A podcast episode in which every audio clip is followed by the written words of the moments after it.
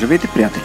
Преди да започна епизода, бих искал да ви напомня, че този подкаст достига до вас благодарение на подкрепата на TELUS International Europe. Тази компания е най-големият работодател в аутсорсинг индустрията у нас с над три хиляди служители, разпределени в офисите в София и Пловдив.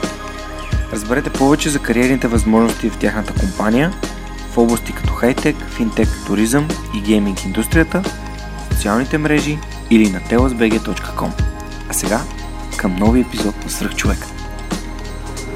Вие слушате Свръхчовекът с Георги Ненов, подкастът, който ви вдъхновява да живеете живота на мечтите си. Отворете съзнанието си, за да почерпите от мъдростта и опита на успешни хора, иноватори, предприемачи, творци и мотиватори, които да ви покажат една различна гледна точка по пътя към вашия собствен успех. Има само едно време, което е от съществено значение, и това време е сега.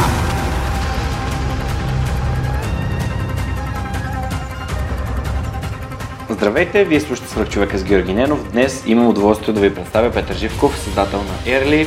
Здрасти, много ти благодаря, че приема моята покана. Моля да разкажи с някои думи за теб и за твоята компания. Здравей, Жоро. Ам, много ми е приятно първо, че съм тук. Здравей на вашите слушатели. Много се ам, говори напоследък за маски. Аз съм един от хората, които преди две години започна проект, свързан с маските, а, свързан с мръсния въздух. И също така имаме мобилно приложение, което всъщност в България малко по-малко се знае, отколкото в чужбина за него, но всъщност това правим. Решаваме два проблема. Единият е проблема с маските, създаваме по-добър продукт, по-устойчив продукт, щадящ природата и също време ефективен и, и, и красив също така. И другия проблем, който решаваме, е а, по-добра осведоменост на обикновения гражданин за това какво диша, какво е качеството на въздуха около него, и с това се занимавам. Доколкото аз разбрах, този преход към създаването на собствена компания е свързан с създаване на маски за срещу фини прахови частици и една камара други неща, за които ще говорим малко по-нататък. А, това е свързано с а, някакъв твой, твой проблем. А, нека се върнем назад във времето, чисто здравословно. А, нека се върнем назад във времето и да ми разкажеш малко повече за и Петър от гимназията, университета, как, а, как се разви живота до тук за теб?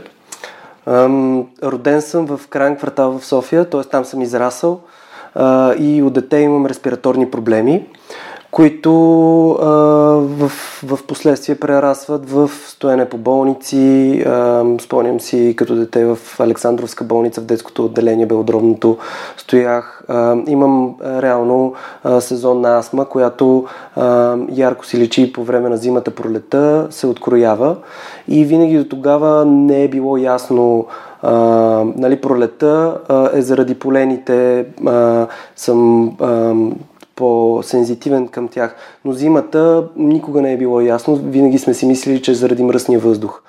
Докато не отидох а, а, в, а, в далечния изток, живях и работих в Виетнам, където всъщност няма зима, но за сметка на това живях в осем милионен град с а, много мотопеди, които горят а, изключително мръсно а, горивото, и всъщност Хо Ши Мин Сити, където живях, е един много мръсен град. И тогава отново ми се отвориха респираторните проблеми. И точно тогава дойде момент, това беше две хиляди и петнадесета година, а, когато започнах да правя по-сериозен ресърч. А, а, каква, а, каква е причината да имам респираторни проблеми, свързани с мръсния въздух? И видях, че просто има много ясна корелация за хора, които имат проблеми респираторни като мен, които са в така наречена сенситивна група. И, и мръсния въздух, просто мръс, мръсния въздух влияе върху моите симптоми. Какво реши да направиш? Ам, реших просто да видя аз какво мога да направя като обикновен човек, а, и това, което ни дойде като идея, беше на един а, хакатон, а, за а, дизайнерски хакатон, а, и решихме за четиридесет и осем часа да работим върху идеята за умна маска. Защо умна? Защото тя се свързва с мобилно приложение, което е на телефона ти, и реално маската комуникира чрез Bluetooth с телефона ти и дава информация кога я носиш, съответно пък а, а, на базата на мобилната апликация а, се вижда кога а, е носена маската, в, а, как, в колко е замърсена средата, съответно може да изчисли кога трябва да се смени филтъра и така.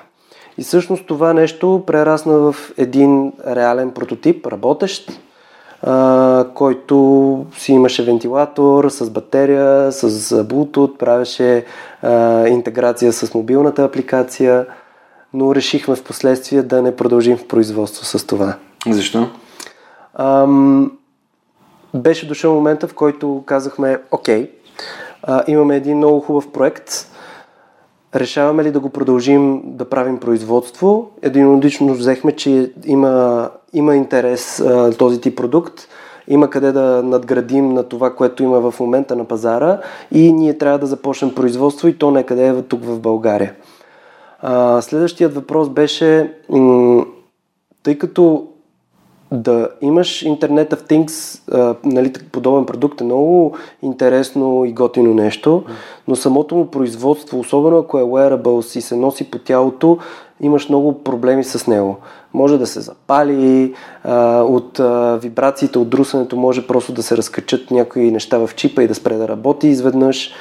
И имаше, първо с производството имаше много предизвикателства и може би всъщност, което беше по-важното, зададохме един много прост въпрос на десет наши бета-тестера. Ето това е опцията а, с качествена маска, с а, а, добра ефективност, а, добра визия и качествени материали, която ще струва около петдесет до седемдесет лева. А другата опция е с умния вентилатор, с връзката с телефона, с Bluetooth, а, която обаче струва двеста лева. Ти коя би избрал и кое, за коя би дал парите? Ми за първата. Да, и това беше отговора и на бета-тестерите. Yeah. Реално се оказа, че това е нещо иновативно, нещо интересно, но всъщност хората не биха дали пари за него.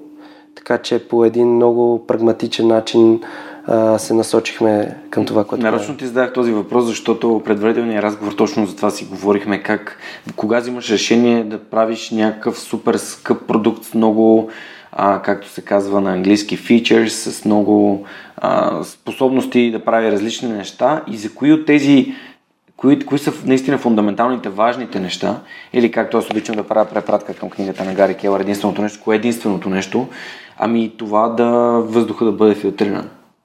И хората, примерно на, на каната ми за вода, която също е а, такава кана за филтрирана вода, не, не, не ми е най-важното нещо дали я сменям филтър на три или на четири месеца. Ами на мен най-важното ми нещо е а, просто самото качество на вода, да, да усещам, то, то се усеща, когато вече не, не, не се филтрира добре водата и сменям. Тоест не се съобразявам изцяло с, с препоръките на, на това, което пише, което ам, нали, според мен е въпрос на личен избор. Сега, а, ти си специалиста, ти знаеш при колко ползване на маската, тя колко се цапа, това е смисъл приложението, може да каже, окей, стане на това, че последните дни въздуха е бил окей, по-рядко ще се сменя филтър и така нататък, но ми беше важно да, да изясним на нашите слушатели, че не е, не е най-ценното нещо, продукт да е супер скъп и да има всякакви възможности в него, ами напротив да е това, което те наистина фундаментално имат нужда. Нека се върнем малко назад пак във времето. А, разкажи малко повече за твоето образование, защото може би хората ще им е интересно. Добре, какви умения трябва да имаш, за да решиш да създадеш такава компания? Ти инженер ли си? С какво се занимаваш? Казах хакатон, който поговори за, за девелопмент на софтуер, каза и за приложението. А, нека да се върнем до гимназията и това какво избра да учиш след, след гимназията. И знаеш ли изобщо какво искаш да учиш? Да.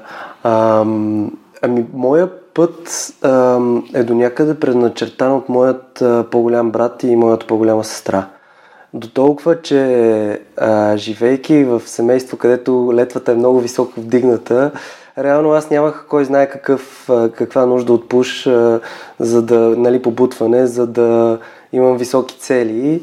И всъщност още от а, малък а, знаех, че трябва да бъда в елитна гимназия, защото брат ми и сестра ми са там и защото те са, нали, умни хора.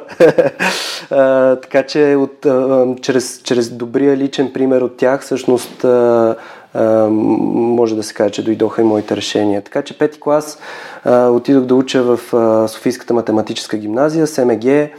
А, още мога, мога да кажа, че от първи-втори клас а, бях отдаден на математиката, Просто ми харесваше, обичах да се задълбавам чисто като нърд в проблеми, които, които ам, са ми коствали ден, дори два, не мога да реша дадена задача, обаче после като я реша е изключително, изключително чувство на, на удовлетвореност. А, това намирам в математиката, много ми е интересна и реално ам, в, в СМГ ам, в началото много ударно а, малко ни посплашиха а, с контролни, където получавах тройки, четворки постоянно. А, беше малко, малко труден старт, но, но с течение просто продължих да обичам математиката. Пети клас също имах възможността за първи път да, да започна да пиша код, Uh, което, нали, много е важна средата. Uh, важен, важни са твоите избори и какъв си ти, но средата те формира. Така че и семейството, и училището, и бойните изкуства, които се занимавам двайсет години, са реално uh, ме оформили такъв какъвто съм в момента. И как реши да продължиш след, след гимназията? Какво записа? Реално аз след седми клас реших да уча испански mm-hmm. и отидох в Испанската гимназия, така че всъщност гимназията, която завърших е Испанската. Първи език испански, втори португалски, беше ми интересно просто да, да ги учи тези езици, така че последвах а, а, този път, след което а, проблема в България е, че някакси училището не ти дава много да експериментираш. И всъщност ти, завършвайки гимназия, много рядко си ориентиран какво точно искаш. И тогава ам, нали, имах няколко възможности, търсех какво точно искам и накрая реших да избера пътя на баща ми, който е строителен инженер. И реално последвах неговия път. А, записах се в а, УАСГ, а, конструктивно инженерство, пак има много математика, пак има много физика, но след това и работех по специалността си, но някак си не беше това за мен. А, и се радвам, че, че минах по този път, поне да разбера какво е, какво е за мен. Това, което определено е за мен, е да създавам, да правя нови продукти, да сформирам екипи, да бъда част от екипи. Тоест не винаги да бъда лидера, а просто да бъда част от нещо, което има смисъл и да бъда с хора, които споделяме обща визия. А, което в голяма компания с десет хиляди човека понякога не е толкова лесно. А, така, след това а, направих втора магистратура в Холандия, която е а, управление на, на, на инженерни проекти, където всъщност а, разбрах какво е всъщност учене. И тогава реално а, ходих и взимах предмети, защото исках да ходя и да ги уча. Стоях в библиотеката до дванайсет часа, работейки а, и учейки, защото исках да го правя, а не защото имам изпит или някой ми го налага. Просто тогава разбрах, че а, четенето и ученето трябва да, да смучеш от, от книгата и от предмета, а не да, да бускаш в главата. Mm-hmm. Тогава всъщност стана този транзишън, в който реално започнах да, да уча. Ако те разбирам правилно, а, това, което искаш да кажеш е да имаш желанието да получаваш знания, а не да ти тъптеш знания в главата, които не, не ти допадат, не, не, не са ти интересни, не ти харесват. М- нека да го кажем по този начин.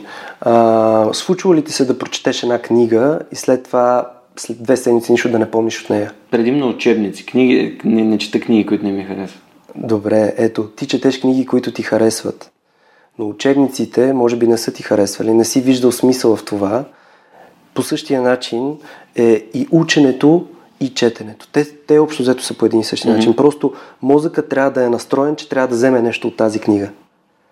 И когато мозъкът търси определена информация в книгата, тогава всъщност става истинското учене и тогава всъщност помниш и си го прилагаш в живота. И знаеш, че това, което си прочел, всъщност е нещо, което ще ти трябва.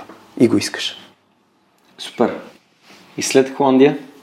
След Холандия а, поживях на изток, поживях на запад и а, личен проблем ме накара да се върна в България, но той само ме накара, т.е.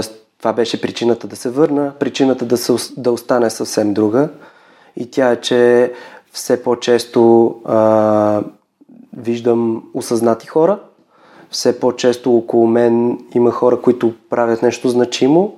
и обичам да стоя около тези хора. С две думи си харесва моето балонче, което съм в момента. Вярвам много в а, това, което каза още преди малко за средата, и това, което описваш в момента е същото. Харесвам средата, в която съм, и виждам, виждам това, че се движим в някаква посока. Дори само самото балонче, съм концепция, че целта е да вкарваме толкова много хора в балона, нали, които искат да бъдат вкарани, защото не може на сила да вкараме хора вътре, и накрая това балонче, като се пукне и навсякъде да има от тия готените хора, които да, а, да, проме, да променяме, ние да променяме средата, не да казваме, че сме жертва на обстоятелствата. Супер. Добре, аз сега, докато си говорихме, а, всъщност нямах приложението допреди малко, но сега си отворих на AirLief приложението и виждам, че въздуха в момента в София е трийсет и девет, пише, че е good, mm-hmm. че се препоръчва да изляза навънка, няма нужда от маска и от Air Purifier, както и от вентилация. А, препоръчва се, нали, вентилация, т.е. мога да отворя прозореца и да си проветрявам вкъщи. А, това приложение, което всъщност е паралелно на, на маските, и ти очевидно а, се използва като диагностика за сега да си сложи ли маската или да, да изляза без нея. А, как реши, че повечето хора, като правят едно нещо, правят едно нещо? Как реши, че има нужда от втори продукт, който е свързан с това? Ам, сега, те правят едно нещо, ние също правим едно нещо. То е просто разделено в две направления. Mm-hmm. И имаме често въпроси от хора: вие сега продуктова компания ли сте, производство ли сте или софтуерна компания? И аз а, казвам много просто: ние а, сме и двете, просто сме отдадени на един определен проблем. И, и всъщност това отдаване на този проблем е причината да а, правим тези две неща. А, тя е продиктувана изцяло от потребностите на, на хората, с които сме събеседвали, от бета-тестерите. А, въпрос чест е: добре, искаш сега ние да носим постоянно маски ли?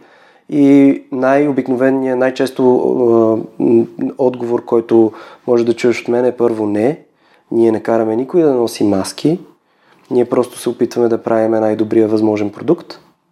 И второто е, че не трябва да носиш маски постоянно, а тогава, когато има нужда. В момента има а, сериозна епидемия и сериозна паника около коронавируса. А, в същото време а, сме зимно време, когато има температурни инверсии в София и често има мръсен въздух. Mm-hmm. Конкретно мобилната апликация показва какво е качеството на въздуха в момента, но и надгражда тези данни, тъй като тези данни са отворени, достъпни, всеки може да ги има, но това приложение реално надгражда с а, автоматична персонализация, а, тъй като въздуха е вреден за всички, лошия въздух е вреден за всички, но за определена група хора, сензитивната група, така наречената, респираторно болни, а, бремени майки, деца, сърдечно, хора с сърдечно-съдови проблеми, mm-hmm. тази сензитивна група се влияе много повече от мръсния въздух. И ам, реално тези данни са показани в един много лесно за разбиране вид. Имаш автоматична персонализация и са надградени с прагматични съвети, разработени с лекари, от български лекари, а, от Сдружението Въздух за здраве.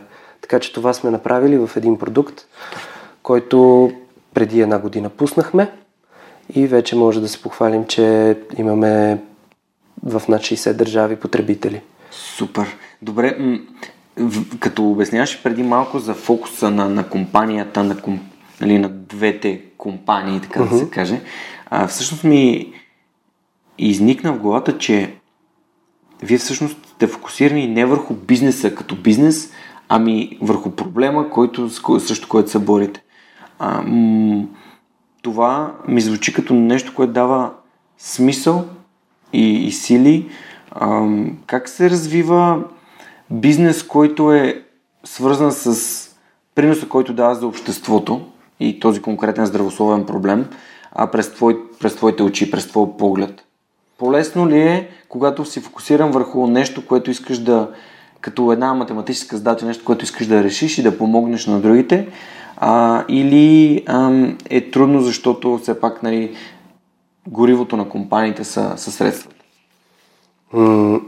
трябва да изходим от потребителя. Винаги гледам да се фокусирам върху потребителя. Какво му трябва на един потребител? Конкретно за маската е да е маска, която е ефективна, както каза ти, на първо място, но също и много важно да, да се чувства и да изглежда добре, самото му преживяване да е с нея. Тъй като ако си купи най-ефективната маска, но да не се чувства комфортно, той просто няма да я носи. Така че ефективност, естетика и ам, все повече хората а, забелязват нашата наклонност към това да щадим природата, т.е. нашият продукт е ам, устойчив, ам, с а, а, филтър, който се сменя, ам, текстила, който сме избрали от рециклиран текстил, а, три Д-шевна технология, която минимизира максимално а, отпадъците по време на производството. Тоест тези неща а, се виждат все повече от хората. Дори, дори опаковката ни е от а, рециклирана хартия и е шита, не е лепена и така нататък. Тоест тези неща са важни за потребителя. Не а, дали сме регистрирани по Д Д С и че вече все повече и повече плащаме данъци. Не, че на два пъти сме били пред фалит и реално аз с мои лични средства, работейки, нали, пишейки код, съм спасил тази компания а, а, през времето. Тези, тези неща не се, не се вълнуват, хората не ги вълнува. Тя ги интересува да купят това, което е по-добро от другата опция на пазара. Също нещо и за мобилното приложение. А, напоследък ни пада сървъра, т.е. инфраструктурата, която сме изградили, тъй като а, се вдига а, с времето а, а, потреблението и специално сега около Австралия, пожарите, в Сърбия, а, проблемите с мръсния въздух, много започна да се, да се черпи а, просто ресурс. А, ние все още нямаме никакъв бизнес модел на този ап. Не знам дори какъв ще бъде, как ще изглежда. А, идеята ни в момента е да имаме добър продукт и все още не мисля, че е готов да, да вкараме какъвто и да е било бизнес модел. Просто не е готов самия продукт. Трябва да надградим още малко. И връщайки се на потреблението, а, инфраструктурата ни пада.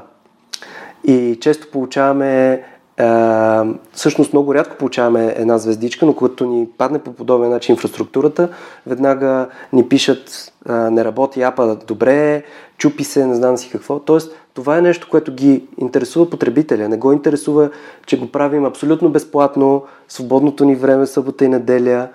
Тоест, това е добавената стойност, която той очаква да получи. И това е съвсем нормално. И ние просто пиеме една студена вода, преглъщаме и продължаваме просто да градим по-добър продукт. Като лично аз до този момент съм провел интервюта с над сто човека за маската и над сто човека за а, приложението. Кога го използваш?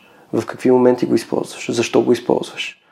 И по този начин разбираме какво трябва да подобрим, разбираме какво сме си мислили, че трябва да подобрим, но всъщност хората въобще не ги интересува. И реално по този начин а, създаваме нещо, което знаем, че не просто аз и ти ще го използваме, mm-hmm. защото си ми приятел, ами ще го използват хора, които просто имат нужда от него. Mm-hmm. Супер. Много яко звучи. Аз а, съм фен на това а, нали, непрекъснато надграждане и самия подкаст е такъв пример, а, че дори в тези три години, в които го изграждах, преди да се появят TELUS и да кажат, че искат да подкрепят свръхчовека, ти всъщност си много добър пример за това. Да, просто има едно непрекъснато надграждане, защото окей, подкаста може да стане по-добър, по-добър, повече съдържание, до повече хора да достигне и когато дойде, дойде самия момент за, за сформиране на някакъв бизнес и реално създаването му, той е дошъл следствие на цялата работа и цялата стойност, цялото време, което си, което си вложил вътре, а не обратното, нали, да, да гравитира само около парите, защото ако ти зависиш само от парите, то тогава взимаш много кофти избори, които са компромис и с проблема, който решаваш и с аудиторията си. А, и като сме заговорили за приложение, ам, има ли други приложения, освен AirLief, като нали, за един такъв софтуерен а, специалист като теб, а, които сте много полезни на ежедневно ниво? Ам, подобно на теб, и аз съм а, много ефектиран около подкастовете. Mm-hmm. И има едно приложение, което е безплатно, понякога mm-hmm. пуска дразнещи реклами, mm-hmm. а, но абсолютно си заслужава. Казва се CastBox. И просто то е м- злато за мен. Mm-hmm. А, има много интересен подкаст и на български, и на английски язик. Така че дори аудиторията, която нали, не говори и не се чувства комфортно да слуша на английски язик, може да го използва. А, дори твоето, твоя подкаст е там, така че... Да, аз по принцип, понеже ти си с Android, аз препоръчвам Google подкаст, uh-huh. защото няма реклами, естествено това е Google. Uh-huh. А, не знаем за какво ползват информацията, нали, хората, че слушат през Google подкаст, но а, това е нещо, което препоръчвам. Аудиокниги слушаш ли? Аудиокниги слушам, реално а, когато тренирам, а, слушам а, музика и подкаст. По този начин подхранвам и тялото и ума и а, в другите дни реално тренирам три пъти в седмицата, в другите дни чета книги. Да, исках да насочвам разговор на там, защото а, исках да, да споделя и с нашите слушатели, че един от начините, по които аз слушам нали, книги е Storytel. Uh-huh. И Storytel, освен че имат аудиокниги на английски, има доста книги за бизнес. А дори днес тази сутрин получих пред, а, предложение от а, мой приятел, който ще споделя след малко за книга, която съм си добавил. А, е а, приложението, от което слушам най-често аудиокниги. Може да се намери в а, всичките App Store-ове в България, в там, Google Store, в iStore и така нататък. И с промокод SUPERHUMAN, т.е. Storytel.bg на конечната SUPERHUMAN, може да си регистрирате трийсет дневен безплатен период, в който да тествате самото приложение. Последните книги, които прочетох, може да се намерят в бюлетина на Свръхчовекът, ако сте абонирани към него на сайта на Свръхчовекът. Ако не, искам да ви споделя за две от тях, които са наистина фантастични. Една се казва Why We SLEEP и е свързана с а, съня, което смятам, че заедно с качеството на въздуха също е нещо, което влияе в здравословно отношение. Абсолютно. И а, другата книга, която, а, която слушах и искам да препоръчам е ам, The Starfish and the Spider за създаването на централизирани и децентрализирани организации. Mm. Това, което ти загадна преди малко, нали, за големите корпорации и съответно за това да си свободен, да, си, да, да правиш и да създаваш екипи и да, да участваш в екипи. Така че приложението много, ми е много полезно. А, книгите мога да, ги свър... да, да си сваля, да си ги слушам, докато пътувам, мога да ги слушам дори докато нямам интернет. Така че а, препоръчвам да, да тествате Storytel а, през Storytel.bg или през някой от а, апсторовете, които а, вашия телефон поддържа. Да, нека да си продължим. За... Тук се говорихме за фитнес и за тренировки. Много се радвам, че ти така отделяш време на здравето си. Очевидно и покрай въздуха, но и тренировки. Тренировките допринасят ли за това да, да можеш да дишиш по-добре и да се, да се чувстваш по-добре и по какъв начин ти си го установил това за себе си? О, абсолютно. А, всъщност е предимство да тренираш, ако имаш респираторни проблеми. То е по-трудно, но реално в дългосрочен план спорта е абсолютно а, има, има такъв а, позитивен ефект върху, върху трудностите за дишане. Реално аз от, от дете, от много малък започнах да се занимавам сериозно. Доскоро си бях атлет и състезавах а, по световни европейски състезания. Ходих, печелих медали. Какъв спорт? А, кикбокс и карате. Яко. Аз сега нали съм на вълна джу-джитсу и затова като каза бойни изкуства, веднага реших да те питам. Да. Бойните изкуства има нещо много специално при тях, което го има само при бойните изкуства и, и е красиво. И при мен е много съзнато. А, ако, ако бяха тренировките просто тренировки, бих се отказал много от отдавна. Но приятелствата, които изградих с времето при тях, отдадеността към това да си помагаме един други го, а в същото време са доста тежки, а, теж, тежък спорт си е. Контактен. Контактен, много контузии. Ако се загледаш, примерно, в лицето ми, ще откриеш над десет аркади и изцепвания. Но, но е това каквото е и аз много, много си го харесвам. Какво те научи това изтезание? Защото хората си казват, не искам да ме удрят, не искам да ме заключват, не искам да ме душат. Аз лично имах огромен проблем с това преди да започна да тренирам джу-джитсу и ми е интересно ти през твоя много по-дългогодишен опит от моя, защото аз тренирам от около година и няколко месеца само, но в... научих толкова много неща за поставяне на граници в общуването ми с другите, с това да се боря за собствената си позиция и здраве и, и да мога да дишам, защото някой може да ми е седнал върху, върху гърдите и аз да не мога да си поема въздух. А, ти какво научи в, в твоя опит? Какво ти даде? Нека да започна от там, че за мен а, спорта а, е... е... Реално то беше нещо, което последва след възпитанието на, на родителите ми. Тоест до седмата ми годишнина родителите ме възпитаваха, от седмата годишнина там са бойните изкуства. И това, което най-много а, съм получил е... Разбрах, че е много важно да си отдаден на нещо. И когато си отдаден, то рано или късно ще завърши с хубав край. По пъти ще имаш много трудности. Много пъти съм бил контузен точно преди най-важното ми състезание. А, имал съм сваляне на килограми, мъка. Всеки, всеки който в момента чува е, е бил борец или, или по някакъв начин е трябва да сваля килограми за категория, ще се припознае. Просто е много труден пътя, но в момента, в кого, когато победиш на някое състезание, а, в момента, когато дори да не победиш, но постигнеш целите си, е изключително приятно нещо. И, и просто пътя е усеян с много проблеми, с много мъка, но когато имаш душевната сила да се пребориш с всички тези трудности и мъки, а, рано или късно ти ставаш Ставаш, става това, към което си тръгнал. Има специално за бойните изкуства една приказка. Знаеш ли какво е черния колан? Не. Не отказвал се бял колан. Така ли? И яко. Много помисли, силно. Помисли само върху. Когато дойде Кайотера, Кайотера е нашия професор, а, който под чиято шапка се намира моята школа, т.е. джуджицу. А, и това беше юни месец миналата година. Аз бях на почти шест месеца в школата и той естествено започна да говори пред, пред нас, бяхме се събрали преди да даде черните колани на, на Боби и на Влади, които са създателите на, на школата. И точно говореше за това, че хората, грешна цел е да се стремиш в черния колан, защото черния колан реално е пътешествие. То е времето и усилията, енергията, които влагаш да ставаш по-добра версия на себе си. И то е странно и с живота, не само с джуджицу. И аз го, наистина го осъзнавам това, имам само две бели страйпчета, имам две бели страйпчета на, на белия си колан, но след още две бели страйпчета, може би някой ден ще стане син колан, може би след това някой ден ще стане лав колан, но това зависи единствено от две неща, аз да съм постоянен и да продължавам и да не се отказвам, просто да не, да не кажа окей, стига толкова. Абсолютно. На мен това ми носи изключително удоволствие да, да тренирам джуджицу. Има толкова много мислене в... Хората подценяват колко много мислене има в бойните спортове.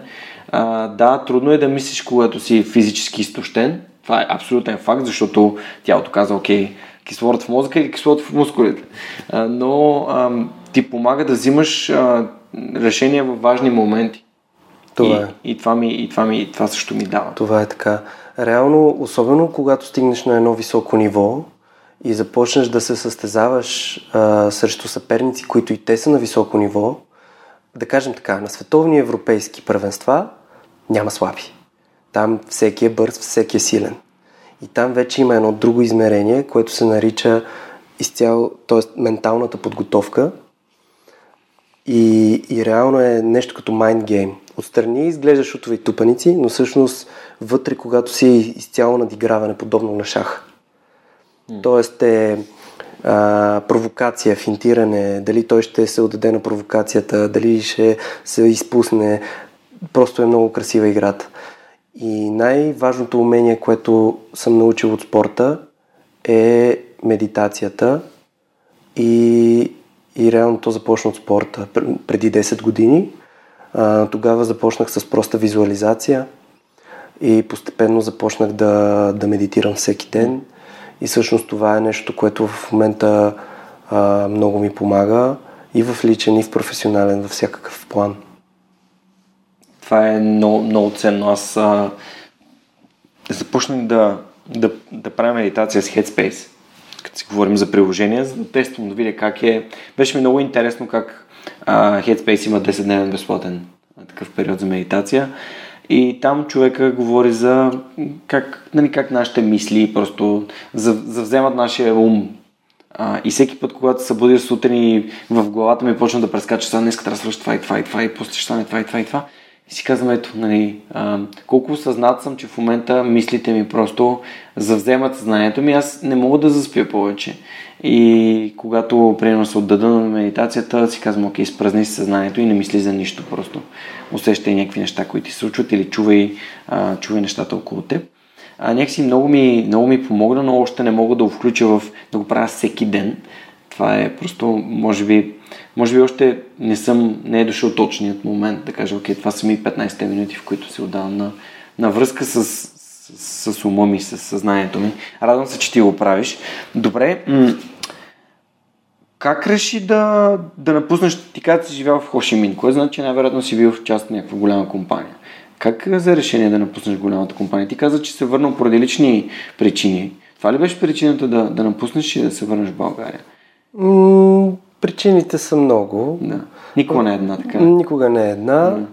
А, беше ми много хубаво там, бях щастлив, а, беше различно. А, точно в Хо Ши Мин и, и после бях в, в, в, в Камбоджа, в а, Пномпен. А, всъщност беше тежка работа, работихме по десет часа на ден, а, в условия, които м- навън си четирийсет градусова жега нон-стоп. Влага, близо до джунглата си, просто е тежко. А, нали, работихме в офисите на климатици, но просто климата е такъв, че той те умаря допълнително. Но това, което много ми харесваше, е, че почти всеки ден след работа отивах в пагодата. Пагода е тяхната църква, реално храма. А, те са будисти там. И медитирах а, с монасите. И бях много интересна гледка, защото по принцип винаги хората отиват при монасите и им задават въпроси и се интересуват от тях, докато аз просто отивах там и си медитирах. И какъв е този бял човек, нали, дето не се моли в пагодата, идва просто да медитира, и им бях много интересен. И лека по лека гледам как такива ме гледат, усмихват ми се, идват при мене, задават ми въпроси откъде съм, какво правя там при тях. И до ден днешен имам, имам приятел, камбоджанец, монах, който все още е монах, изпълнява мисията си, неговата визия за живота, и сме си приятели в социалните мрежи и си пишеме редовно с него. Много яко. А какво те научи пред м- живота в Азия? М- Що е много далечно. Аз като бях в Тайланд миналия месец, просто установих, че наистина културата, ценностите, дори като се подготвях за пътуването там и като четах в наръчника на National Geographic, а, примерно за тях главата е някакво свещено нещо, което не се докосва с... Не е окей okay, някой да те докосва по главата, uh-huh. а че краката трябва да са ниско, да не са... стъпалата да не сочат нагоре. Някакви такива дребни неща, но неща, които ние в България ни е абсолютно се тая. Просто са други култури, да, и други виждания. Ам, по принцип пътуванията те учат на това да си разшириш кръгозора. Когато се срещаш с хора, които са различни от теб и ги приемаш, защото са различни, се опитваш да променяш нито себе си, нито тях, а просто са различни.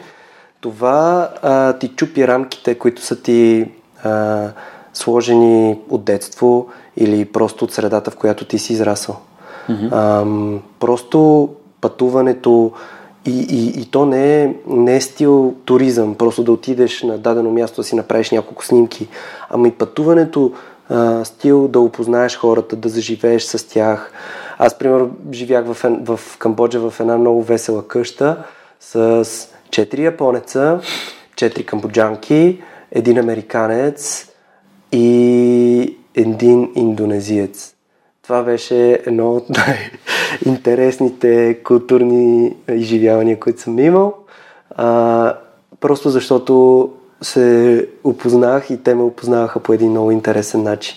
Говорихме си, споделяхме си е, типични неща за, за нашите култури, и реално разбираш, че е,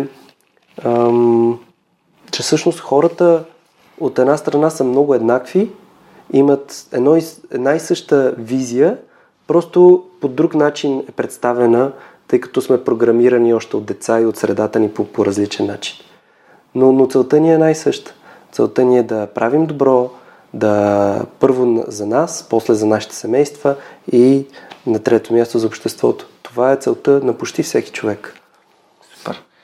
А, много, много се радвам, че споделяш това. Също вярвам, че пътуванията ни обогатяват, наистина ни разширяват мисленето и, както ти си изрази, кръгозора, а, именно защото виждаме, че други хора могат да са щастливи, правейки съвсем различни неща от това, което е прието у нас.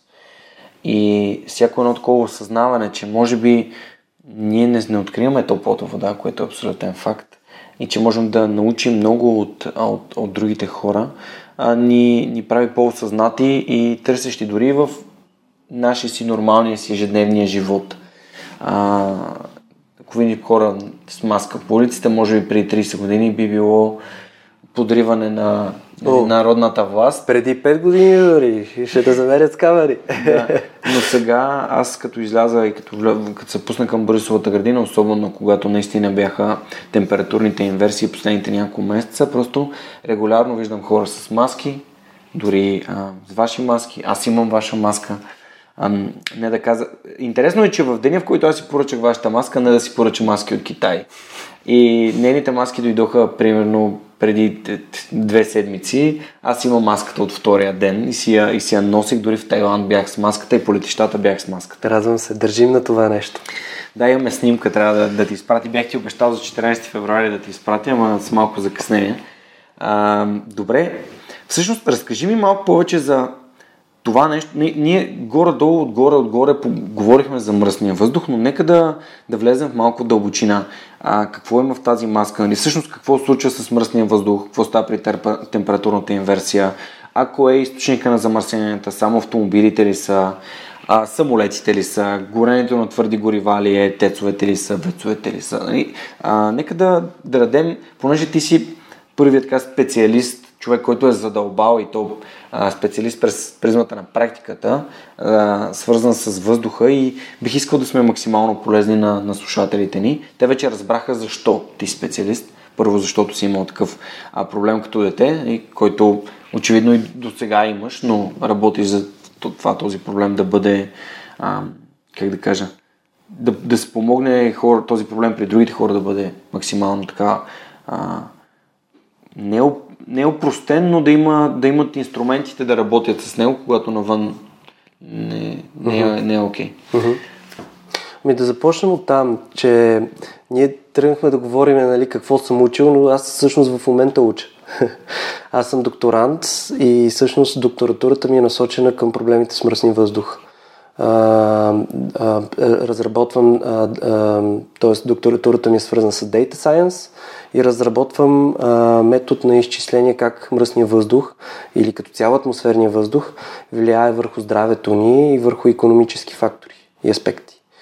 И реално трябва да започнем от там, че аз а, нали, не го правя това за самия бизнес, А, а, а го правя това, за да, за да реша един проблем, а, който е и информативен, и образователен, който обаче и има нужда от много успешни мерки. А, в София специално а, проблемът не е... А, София не е най-мръсният град в България, нека оттам да започна. И определено не е топ шест в света, както имаше ни а, на AirVisual едни класации, които всеки един експерт а, уважаван ще каже, че това са пълни глупости. А, но в София определено има проблем. Mm-hmm. Да започнем от там, че а, София е единствената столица в Европа, която е разположена в котловина. Когато а, един град а, със студена зима е разположен в котловинно поле, той е много по... А, има предразполагане към температурни инверсии. А температурната инверсия е следното нещо. То създава един похлупак, от който изгорелите газове не могат да излезат. И този похлупак реално а, си дишаме а, това, което си произвеждаме. И това замърсяване, което идва от колите, а, от, а, от колите има няколко вида замърсяване. Едното е директно през а, а, двигателя, т.е. това, което излиза от ауспуха, но има и от триенето на гумите, има и от спирачките. Има отдигането на прах. Има точно така и отдигането на прах, т.е. някои настилки са а, по-неблагоприятни от други. И реално а, до някъде би облегчило... А, e-cars, да, електрическите, електрическите автомобили. автомобили биха облегчили, а, не напълно, но не напълно. Да. да, те пак ще бъдат. И все пак можем да мием улиците малко по-редовно, защото... Миенето на улиците определено е едно от нещата, които би допринесло. Друго нещо е много по-сериозни а, а, мерки около това да се паркира в зелени площи. Защото тази а, реално кал, която после става на прах, после става на фин на прах и после вдишваме, всъщност е, е финни прахови частици. Било то едри или дребни. А, сега има и други нюанси, че примерно финните прахови частици от аспосите са много по-вредни от същата фракция, която идва от земята, но това са други нюанси, да не навлизаме толкова в детайли. Но това също е нещо. И това, което забелязваме, а, че конкретно Столична община прави, е тя се опитва да прави промени, но те по-скоро са на кило и тя се опитва да, да налага забрани, но го няма морковчето, нали, тоягата и морковчето. Трябва да имаш и двете. Трябва да дадеш достатъчно паркоместа или да ограничиш броя на колите, които влизат, а, или да направиш повече велоалеи, а не само да забраняваш, примерно, паркирането или емисиите, защото това просто е доказано, че не работи.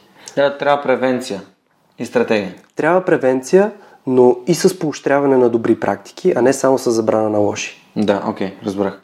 Липсват, много ясно липсват велоалеи в този град. Mm-hmm. Качествени велоалеи. Тип Холандия, Дания. Не е велоалеи тип Раковска и Дундуков. Да, да, да. Аз понеже съм живял в Германия и знам, че в Хамбург можех с колело да отида абсолютно на всяко място. Именно. Аз пък съм живял в Холандия и по-добре. Там е по-лесно да пътуваш с колело от каквото и да е друго. Да. И, и реално това би облегчило нещо. И, и, и, и София в момента и, и състоянието на, нали, на общината не е никак лесно. Тъй като а, то не е само проблем на, на самата община. Години наред България има централизирана политика, икономика, образование, всичко да бъде централизирано в София. И един град, който е разположен в котловина, който постоянно се разраства, ние можем да правим много промени, които ам, нали, облегчават фините прахови частици. Например, а, един много добър пример е, че в София няма ТЕЦ, който работи на въглища. Прекрасно. Но когато градът ти се разраства постепенно с времето и все повече и повече хора идват, то проблема всъщност става все по-голям и по-голям. Да. А вярно ли е, че а, имаш ли такива данни, че наистина а, има производства, които горят неща, които не трябва да се горят и съответно така замърсяват допълнително въздух? Ами, то е видимо. А, Букука е един от тях. А, то наскоро даже видях някаква катастрофа. Те реките замърсяват, камо ли въздух. Mm-hmm. А, има замърсяване, от, но има и еколози, които трябва да следят това нещо. Другия въпрос е специално с Букука, че а, от една страна то си е чиста схема, абсолютна схема джийска работа, от друга страна е чист енергиен проблем. Енергиен проблем за това, че горейки Букук а, по една европейска директива ти не плащаш а, такси за въглероден диоксид, т.е. на един обикновен бизнесмен имаш тец, за него е много по-привлекателно да гори, въз... да гори бокуци. Първо му плащат за бокуците, второ той не плаща екотакси. Така че, нали, от чистата далавера да вкарваш бокуки, там италиански мафиози и не знам си какво, а, нали, винаги има нюанси, които правят проблема с въздуха малко по-труден за решаване, отколкото всъщност е. Но и нека да кажем, че а, много често причината за, за бизнеси или за неправителствени организации като, като моята, а, е, като моя бизнес и моята неправителствена организация е често, че просто правителството, общината или някой друг не си е свършил работата. Много често в световен мащаб така се получава. Да. Е, да, не, вие идентифицирате някакъв проблем, който решавате, че може да работите по него, докато администрацията прави нещо да. друго и го игнорира. Да, и точно това се опитах да кажа в началото. Аз го решавам по няколко проблема, по, по няколко направления. Mm-hmm. И като бизнес, който персонално предпазва хората, и като а, Ен Джи О, който се занимаваме с лекарите, и като ресърч. Тоест, обединявам всичко, само дето още не съм влезъл в политиката, както се О, казва. По-добре не. Да, да, нямаше да, да гостуваш подкаста, защото подкаста е политичен. Супер, ами това е, това е наистина много интересно. Аз ам, не съм, нали, понеже не съм експерт в това и не изразявам, не изразявам мнение, знам само, че а, предпочитам да, да създам превенция, т.е. когато навънка е мръсно, да си нося маската, когато а, примерно много мръсно да отида някъде в планината, да отида на, нали, някъде на свеж въздух. Първо спя по-добре, по-отпочинал се чувствам и това също е свързано. А, се, ние си имаме нос, нали, който всъщност трябва да филтрира до някаква степен, но той не филтрира всичко, от което имаме нужда. Някои неща филтрира. Някои да, неща да. филтрира. Всички сме а, носили някакви мръсни неща и сме, например, от ремонтни работи и сме разтоварвали, изтоварвали и после, нали, съответно нашите носове се запушват с някакви гадости, но а, има и неща, които са още по-древни и фини от, от, от ремонта и от гипси, от мазилката. Така е. Всъщност фините прахови частици, тук е редно да се каже, да. Ако някой до сега не е разбрал, че а, имаме така наречени, ти ги загатна, назални филтри, които спират едрата прах, а, но в тези, които са под две цяло и пет микрона, а, влизат а, през входната врата, белия дроб, вътре в организма и чрез кръвта се разпространяват към вътрешните органи. И реално почти няма вътрешен орган в човешкото тяло, който да не се уврежда от фините прахови частици под две цяло и пет микрона, mm-hmm. т.е. пи ем две цяло и пет или еф пе че две цяло и пет. Дори ам, и, и, и все повече науката доказва, а, че това е така. Дори наскоро а, имаше една научна статия а, за това как са открили тежък метал, т.е. част от пи ем две цяло и пет в утробата на майка. Т.е. ние дори вече се раждаме с това натравяне. И сега, нали, колкото е страшно, толкова и не, нали, да не създаваме паника. Mm-hmm. Това не е нещо, което се е появило от вчера, но е редно да му обръщаме внимание, тъй като не изкъсява живота, тъй като ни влияе. Да, и на нашите деца най-вече, тъй като ни влияе здравословно и голяма част от болестите, които се разболяваме, всъщност са следствие на, на това замърсяване. А, преди някой епизода ми гостува доцент Милена Георгиева, която е молекулярен биолог, и с нея си говорихме именно за това, че нещата, които слагаме в устата си като храна и като течности, те, те достигат не само до нашото ДНК, а достигат до ДНК-то на нашите деца, защото ние uh-huh. предаваме а, тази генетична информация и това, което ти казваш, се вписва в това, което и тя каза. И това, което дишаме, също се предава на нашите деца. Да. А, и... С е, един тук коментар можеш да избираш какво да ядеш и да пиеш, нали така? Да, но не можеш да избираш какво да дишаш. Да. Така е. И без, а, докато, а, докато слушах Why We Sleep, книгата, която препоръчах преди малко в Storytel, там а, нали, автора казва, окей, може да живееш без въздух няколко минути, uh-huh. а, може да живееш без храна няколко дена, горе-долу толкова време може да живееш и без сън. Uh-huh. И няколко дни. А, долу там, долу четиринайсет-петнайсет дена. Нещо е такова, в смисъл може да изкараш. А, така че, ето и, и, и съня се вписва много добре в... И без вода може да изкараш няколко дни. Още по-малко от без храна. И без въздух, без вода, без храна и без сън. Но това са четирите основни неща, за които трябва да се погрижим, за да бъдем здрави. За да бъдем здрави. Не, не, не говорим да бъдем нацепени из полчки, mm-hmm. не говорим да бъдем световни шампиони по културизъм. Просто да сме здрави, да се чувстваме енергични, отпочинали и а, да си почиваме, нали, да можем да спим добре. Добре, супер. Пепи, аз имам любима тема в подкаста и тя е темата за книгите. Ние вече загаднахме за някои аудиокниги. Аз ще питам теб, ти би ли препоръчал някои книги, които са ти любими, дали на тема бизнес, дали на тема въздух, дали някаква друга тема, която смяташ, че би била полезна и интересна на хората, и защо са ти любими, какво ти дават тия книги? М- наскоро ам, имаше промяна в това, което чета. Mm-hmm. Допреди около една година много обичах да чета книги за себеусъвършенстване, ам, бизнес книги, но mm-hmm. от около година съм се фокусирал и почти не чета нищо друго, освен автобиографии. И автобиографите за мен са един прекрасен пример. Първо да, М- ние хората се припознаваме. Аз задавах примера, примерно с брат ми и сестра ми. Тоест, ти имаш някакъв рол модел, при който се припознаваш и реално следваш и ставаш по-добър. Ти пак си си ти самия себе си, но някакси се припознаваш и, и правиш нещата, които той ги прави. И всъщност забелязах, че успешните хора много крадат идеи един от друг. И това някой да те учи... Само, че не го наричат така. Да, взаимстват. Взаимстват и адаптират. да, и адаптират. Да, да, да. И всъщност а, някой да те учи как да си изградиш бизнеса а, е много трудно, тъй като пак има си нюанси, нали ще се повторя. Много е различно неговия бизнес прямо твоя, неговата среда спрямо твоята. Но това, което може да взаимствате и то на сто процента са а, неговите мисли, неговите убеждения. Защо прави дадено нещо? А, по какъв начин го прави? А, и тук а, определено биографиите а, са много удачни и нещо, което определено харесвам в биографиите, че са изключително кратки за сентенцията, която дават. Тоест, ако една бизнес книга просто защото си дал двайсет лева иска да разточат и да стане много дебела и с пълни глупости, то автобиографите са обикновено сто, не повече от двеста страници. Изключително синтезирана е, информация. Cut the shit. Директно към информацията, която ти трябва и ти всъщност разбираш е, много повече за, за хората и за това какво трябва да...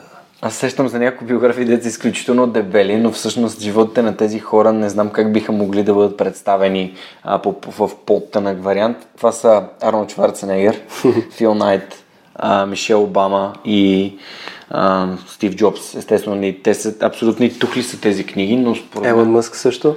На Илон Мъск биографията, която аз съм чел на Ашли Ванс, uh-huh. а, не е толкова дебела книга. Спрямо, uh-huh. това е най-тънката книга от тези, които току-що из, изброих. Uh, на Андре Агаси също е доста дебела книгата, която съм прочел. Още чакат тук Алекс Фъргюсън, Димитър Барбатов, Леонардо да Винчи. Юсейн Болт е много кратка, но смятам, че той ще има много повече неща да каже, когато помадрее малко uh-huh. и когато погледне през една перспектива защо е най-бързият човек в света и какво го е направил такъв. Uh, но да, ти би ли препоръчал някои конкретни автобиографии? Да, ам, ще препоръчам няколко. Ам, чува ли си за Дейвид Огилви? Разбира се, създателя да. на Огилви. Да, точно така.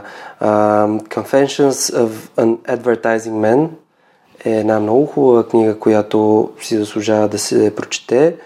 Ам, също ам, бих препоръчал, има няколко книги, които са а, свързани с Стив Джобс, тя не е една. Uh, общо взето, живота около Стив Джобс е много интересен. Uh, падения, възходи. Така че всичко, което се прочете за Стив Джобс uh, е прекрасно. И също uh, има една uh, книга за един грък. Казва се Аристотел Онасис, който е uh, един от... Uh, има един от най-големите бизнеси за... за транспорт в, в света, корабен транспорт. Просто е уникална и там говори за детството му, за а, гръцко-турската война, как се изселват с семейството му в Латинска Америка. Просто е много интересна. Заслужава си всяка една част от него. Но всъщност най-интересната книга, която може да се каже, че е биография, реално не е биография. И тя е истинско злато. И това са Ежегодишни, ежегодишните а, ревюта на, а, на Amazon. Mm-hmm. Писмата, които Джеф Безос пише към стейкхолдерите uh-huh. на компанията. А, доколкото знам, а, Джеф Безос няма в биография, може и да има, поне аз не съм намирал. Определено бих я прочел, но това, което знаем около Джеф Безос, освен че е основател на Амазон, всъщност е много малко. Знам там, че е, жена му покрай развода е взела не знам си колко милиона, милиарда. И някакви такива, милиарда и някакви такива подробности, но за самия Джеф Безос, за визията му, защо е изградил Амазон във вида, който е в момента, не знае много, докато там е много ясно описано и има причина просто да, да създадеш най-успешната компания в света. Има причина да си най-богатия човек в света. Нещо бях чел за тези ревюта, за това как той се фокусира на, на, дъл, на дългосрочната игра.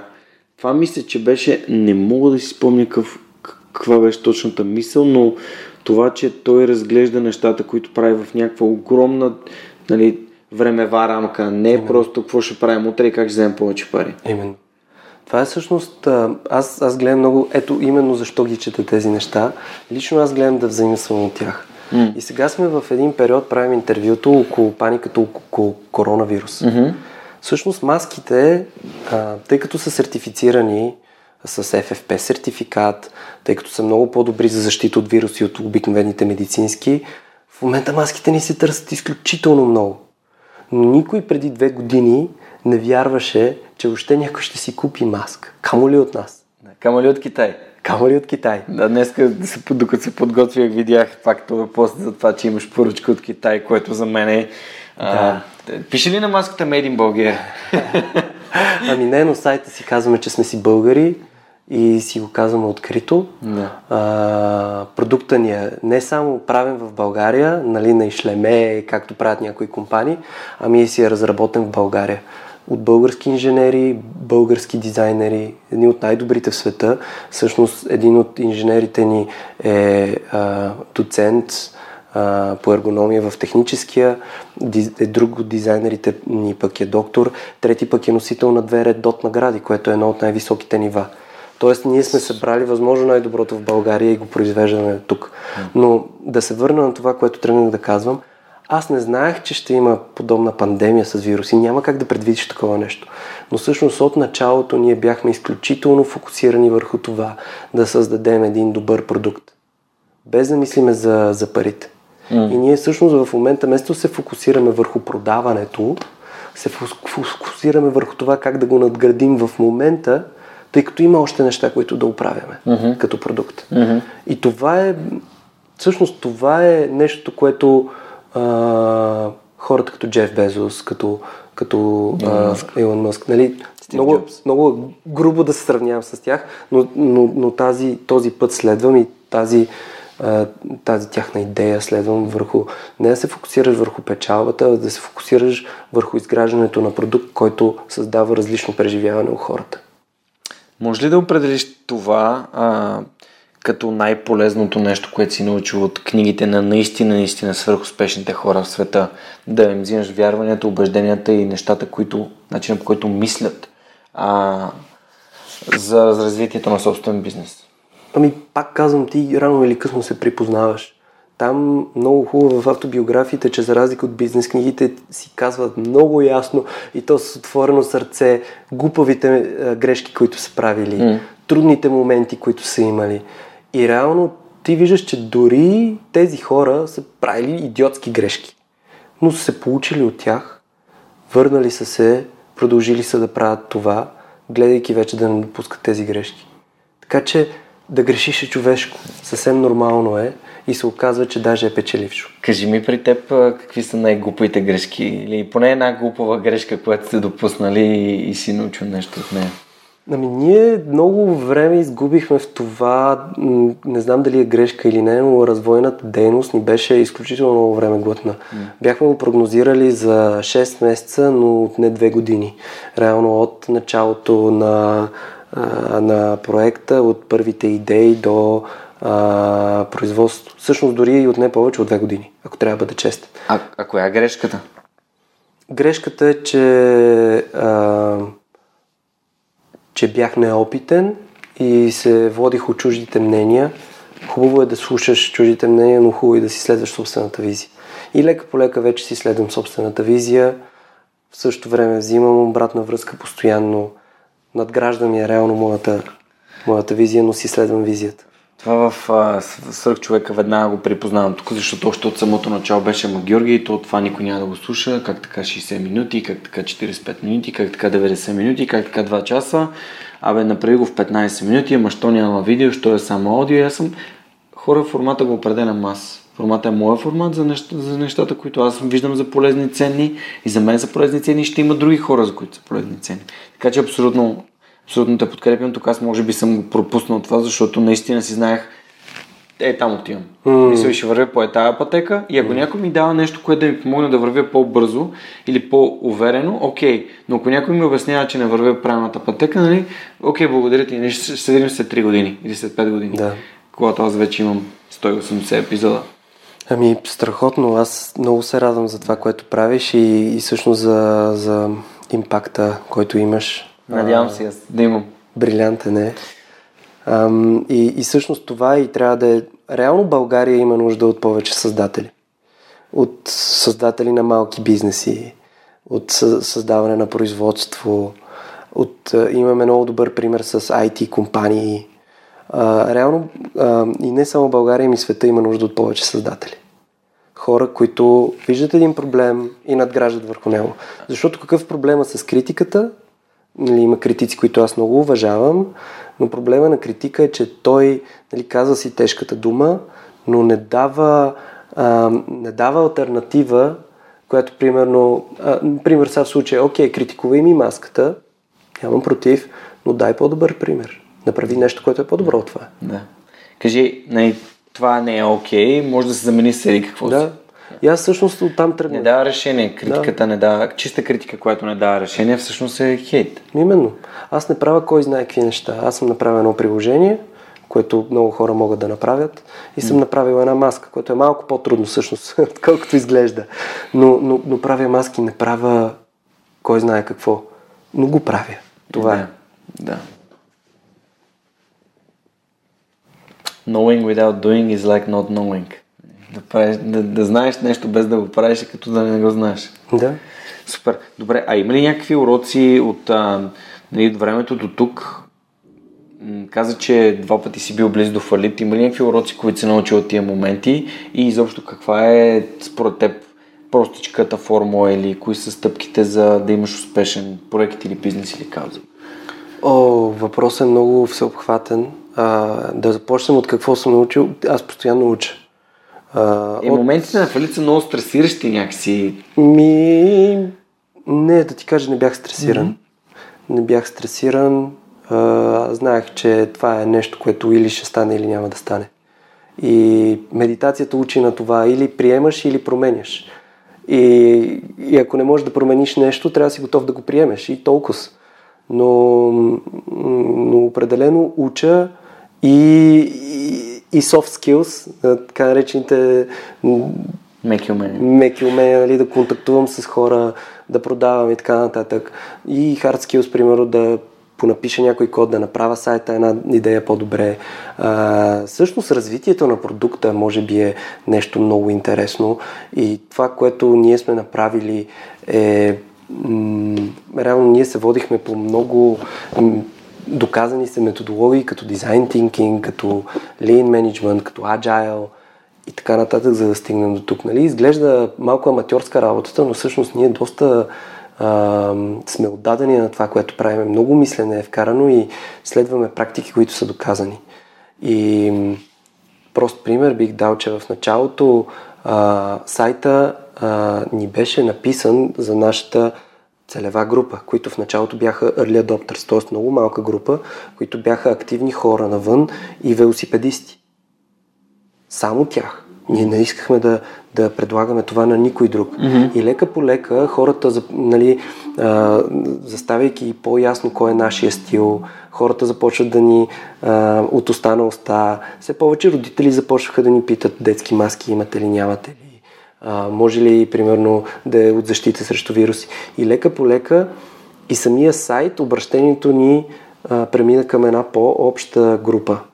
Тъй като mm-hmm. в началото винаги трябва да започнеш с малкото, с шепата хора, които вярват, че, че нещо интересно ще излезе и след това вече хората, като, като ти повярват и като виждат, че, че не си лъжец, всъщност започват да да, да, да, да, да, да, да препоръчват. Това е най, може би най-смисленият, най-устойчивия маркетинг, uh, word of mouth, нали, от останалостта, когато имаш доволни клиенти, които казват на други клиенти. Това е наистина много работещо, защото не достигаш за една продажба до един човек и той вече да забрави кой си, а всъщност хората се превръщат в uh, адвокати на бранда ти. Да. Добре, а за формулката за успеха?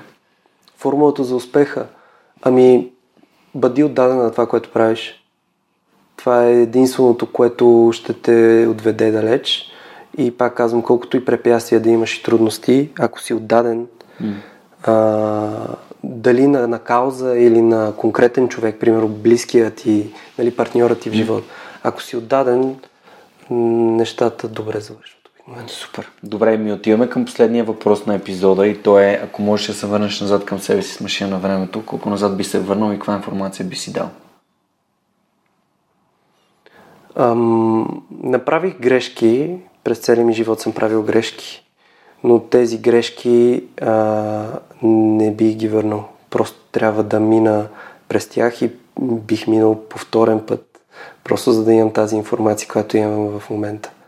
Тоест, а, пътя е едно изживяване и това, което а, се опитвам да правя, е да а, осъзнавам това, което съм направил. Всяка една А, чрез медитация, примерно в края на деня, а, независимо дали е била правилна стъпка или грешна, се опитвам да осъзнавам. И реално не бих се върнал назад. Супер. Аз съм комфортен с това, което имам в момента. Супер, би ли искал нещо да добавиш и да кажеш нещо, което сме пропуснали, пък ти е било важно? М- бих обобщил разговора в това, че ам, ние сме един много наплашен народ, изкуствено наплашен, а всъщност нито сме бедни, нито сме наможещи, нито а, надявам се да не станем пет милиона две хиляди и петдесета година. А, това, което трябва повече е да си вярваме, това, което трябва повече е да си помагаме един на друг. Когато някой израз и някоя глупост, ние много лесно се присмиваме, особено в пространството, но е много по-трудно да му обясниш на човека каква е истината и да подходиш добронамерено към него. Така че това е нещо, което искам да, да, да обобща. Има нужда от създатели, има нужда от това ние да даваме един на друг и да качваме постоянно, да, да подобряваме живота си. Това е. Надолу ме е болна. Супер. Да. Много ти благодаря, че, че се включи в Свръхчовекът. Много съм щастлив, че има хора като теб, които наистина са създатели и а, правят това, за което говорят а, и създават една по-добра среда и условия за това ние сами да правим по-информирани избори, осъзнати в живота си. А, ще, ще радвам и ако нашите слушатели са харесали този епизод, да го споделят с приятелите си, да разкажат на хората за AirLief, да си качат приложението и може би, ако искат да да се предпазват от мръсен въздух или когато искат да спортуват активно навънка, да се обадят на, а, да се обадят на телефоните от сайта на AirLief и си поръчат маска от вас. А, благодаря ви, че бяхте с нас в изминалите час и петнайсет минути. Това беше Петър Живков, създател на AirLief, приложението и маската. И ако все пак това нещо ви хареса, ще се радвам да ми пишете обратна връзка, ако не ви хареса също, с предложения за подобрение. Това е всичко от нас за тази седмица и до следващия епизод на Свръхчовекът. Чао, чао! Този епизод достигна до вас благодарение на усилията на екипа и подкрепата на дарителите на Свръхчовекът. Автор и водещ Георги Ненов, аудиообработка Радослав Радоев, креатив Анелия Пейчева, маркетинг Анна Мария Ангелова, консултант Неда Борисова, както и все по-големия списък с хора, които подкрепят Свръхчовека, за което съм им безкрайно благодарен. Георги Малчев, Симона Дакова, Павлина Маринова, Ивайло Кенов, Даниел Гочев, Йордан Димитров, Христо Христов, Теодора Георгиева, Ясен Михайлов, Любомир Киров, Ралица Куманова, Анна Андонова, Емин Мола Ахмед, Ивайло Христов, Атанас Деневски, Марин Митев, Николай Василев, Александър Силгиджиян, Емилиан Николов, Нели Димитрова, Енчо Боев, Андрей Грозданов, Димитър Парушев, Джанер Кафеджи, Маргарита Труанска, Йордан Василев, Райко Гарков, Александър Гейне, Живко Тодоров, Борислав Сандев, Галин Стефанов, Деница Димитрова, Атанас Атанасов, Бисер Вълов, Мария Дилова, Християн Стоилков, Даниел Гошев, Яни Джуров, Богомила Трайкова, Асен Цветков, Яна Петрова, Георги Генов, Юлиана Андреева, Мирослав Желещев, Иван Игнатов, Радислав Данев, Катерина Апостолова, Коста Атанасов, Боряна Георгиева, Надежда Гешева, Ивайло Янков, Ивайло Стефанов, Тодор Петков, Константин Спасов, Невена Пеева Тодорова, Силвина Фурнаджиева, Борислав Дончев, Павлина Андонова Иванова, Цвети Тотева, Камен Стойков, Радослав Георгиев, Пламен Иванов, Лиляна Берон, Христо Бакалов, Кирил Юнаков, Пламенка Матева, Кристиян Михайлов, Ели Спасова, Александър Гиновски, Мирослав Моравски, Николай Маринов, Никола Томов, Георги Йорданов, Александър Куманов, Евелина Костадинова, Мирослав Филков, Мартин Ангелов, Даниил Петков, Стани Цветанова, Румен Митев, Нетко Христов, Иван Белчев, Синди Стефанова, Марин Петков и Мартина Георгиева. Хора, благодаря ви. Напомням, че в момента, в който станем сто, ще си направим едно огромно парти, за да го отпразнуваме. Всичко най-хубаво за тази седмица и до скоро. Чао!